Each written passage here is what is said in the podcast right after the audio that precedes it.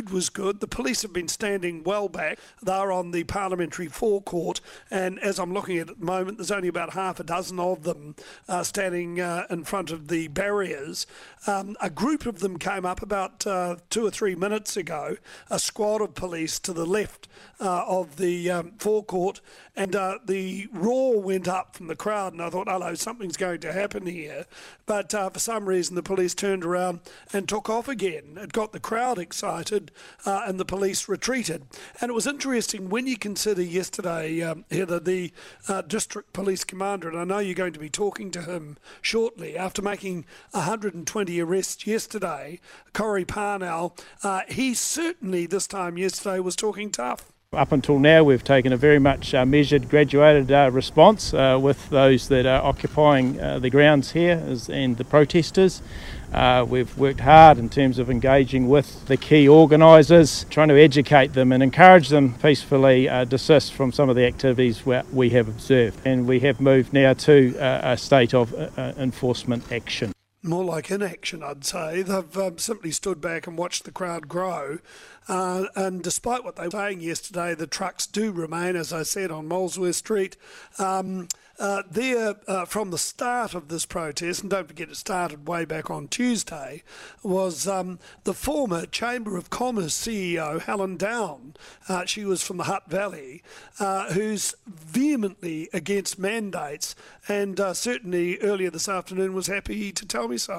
We are losing businesses hand over fist. We are the fabric of this country, and we need to stand up now and say no more to the mandates. The environment that they are creating is impossible to run a successful, long term, sustainable business, and that's what this country needs right now are long term, sustainable businesses to serve us through the economic downturn that's coming. This protest has had a pretty bad rap.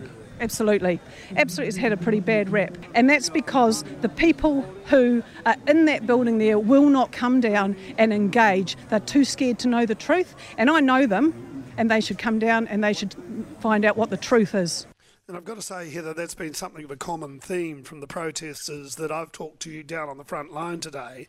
Uh, they feel that they're not being listened to, particularly when it comes to the mandates. And uh, I talked to a casualty of those mandates. His name was Herman van Ichten, uh, who's uh, been at Parliament again, a bit like Helen since Tuesday, uh, and who summed up the views of many here. We're after uh, no mandates, no vaccine passes, and freedom of choice. And today I can actually feel that. So you think it's all worth it? I think so, yeah, definitely. If I see what the people are thinking and doing and singing, and it's a real good feeling. And How long are you prepared to stay here? Well, as long as possible. You were a primary school teacher and uh, you've been mandated out of a job. Was it worth it? Definitely, yeah. I think it's, uh, for me personally, I think my buddy is more important than a job. And um, I think, you know, you need to have a freedom of choice if you want to be vaccinated or not. And um, the same, same with my wife. You're both without work now? Yeah, so you go from uh, maybe, I don't know, maybe $120,000 uh, per year to nothing. Yeah, some people are so determined, aren't they, Heather? Well, the um, weather, I think, as you said at the uh, outset of this, is uh, just starting. The rain's just starting now, but uh, yeah. look, uh, the protesters are certainly uh, hunkering down. Listen, very quickly, Barry, are you getting the, the sense that the mood has changed there, that it's become more peaceful?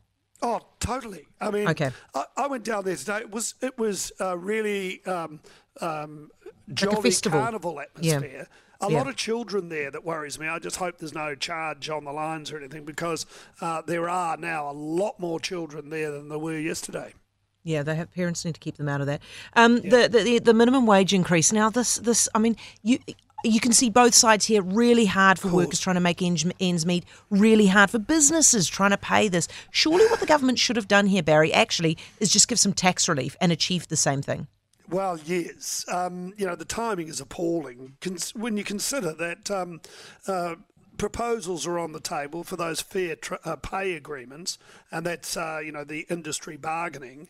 Uh, there's uh, what the unions call social income insurance. That's the unemployment insurance that was announced last week by uh, Grant Robertson, and now the hiking of the minimum wage. Now uh, it's it's gone up significantly when you think about it. It's only a dollar twenty an hour, and people say, "Well, that's peanuts," but it's um, for an employer forty eight dollars for a forty hour week. And when you consider that Michael Wood, and proudly announcing the raise in the minimum wage, he said it would affect approximately uh, 300,000 workers. Well, that adds to the wage bill for employers $14.5 million a week. Uh, that's a lot of money, and that's got to be passed on somewhere. We've got 5.9% inflation at the moment. What's it going to do to that? Yeah, fair enough. Barry, thank you so much. Appreciate it. We'll wrap the political week that was with you at quarter past six. It's Barry Soper, our political editor.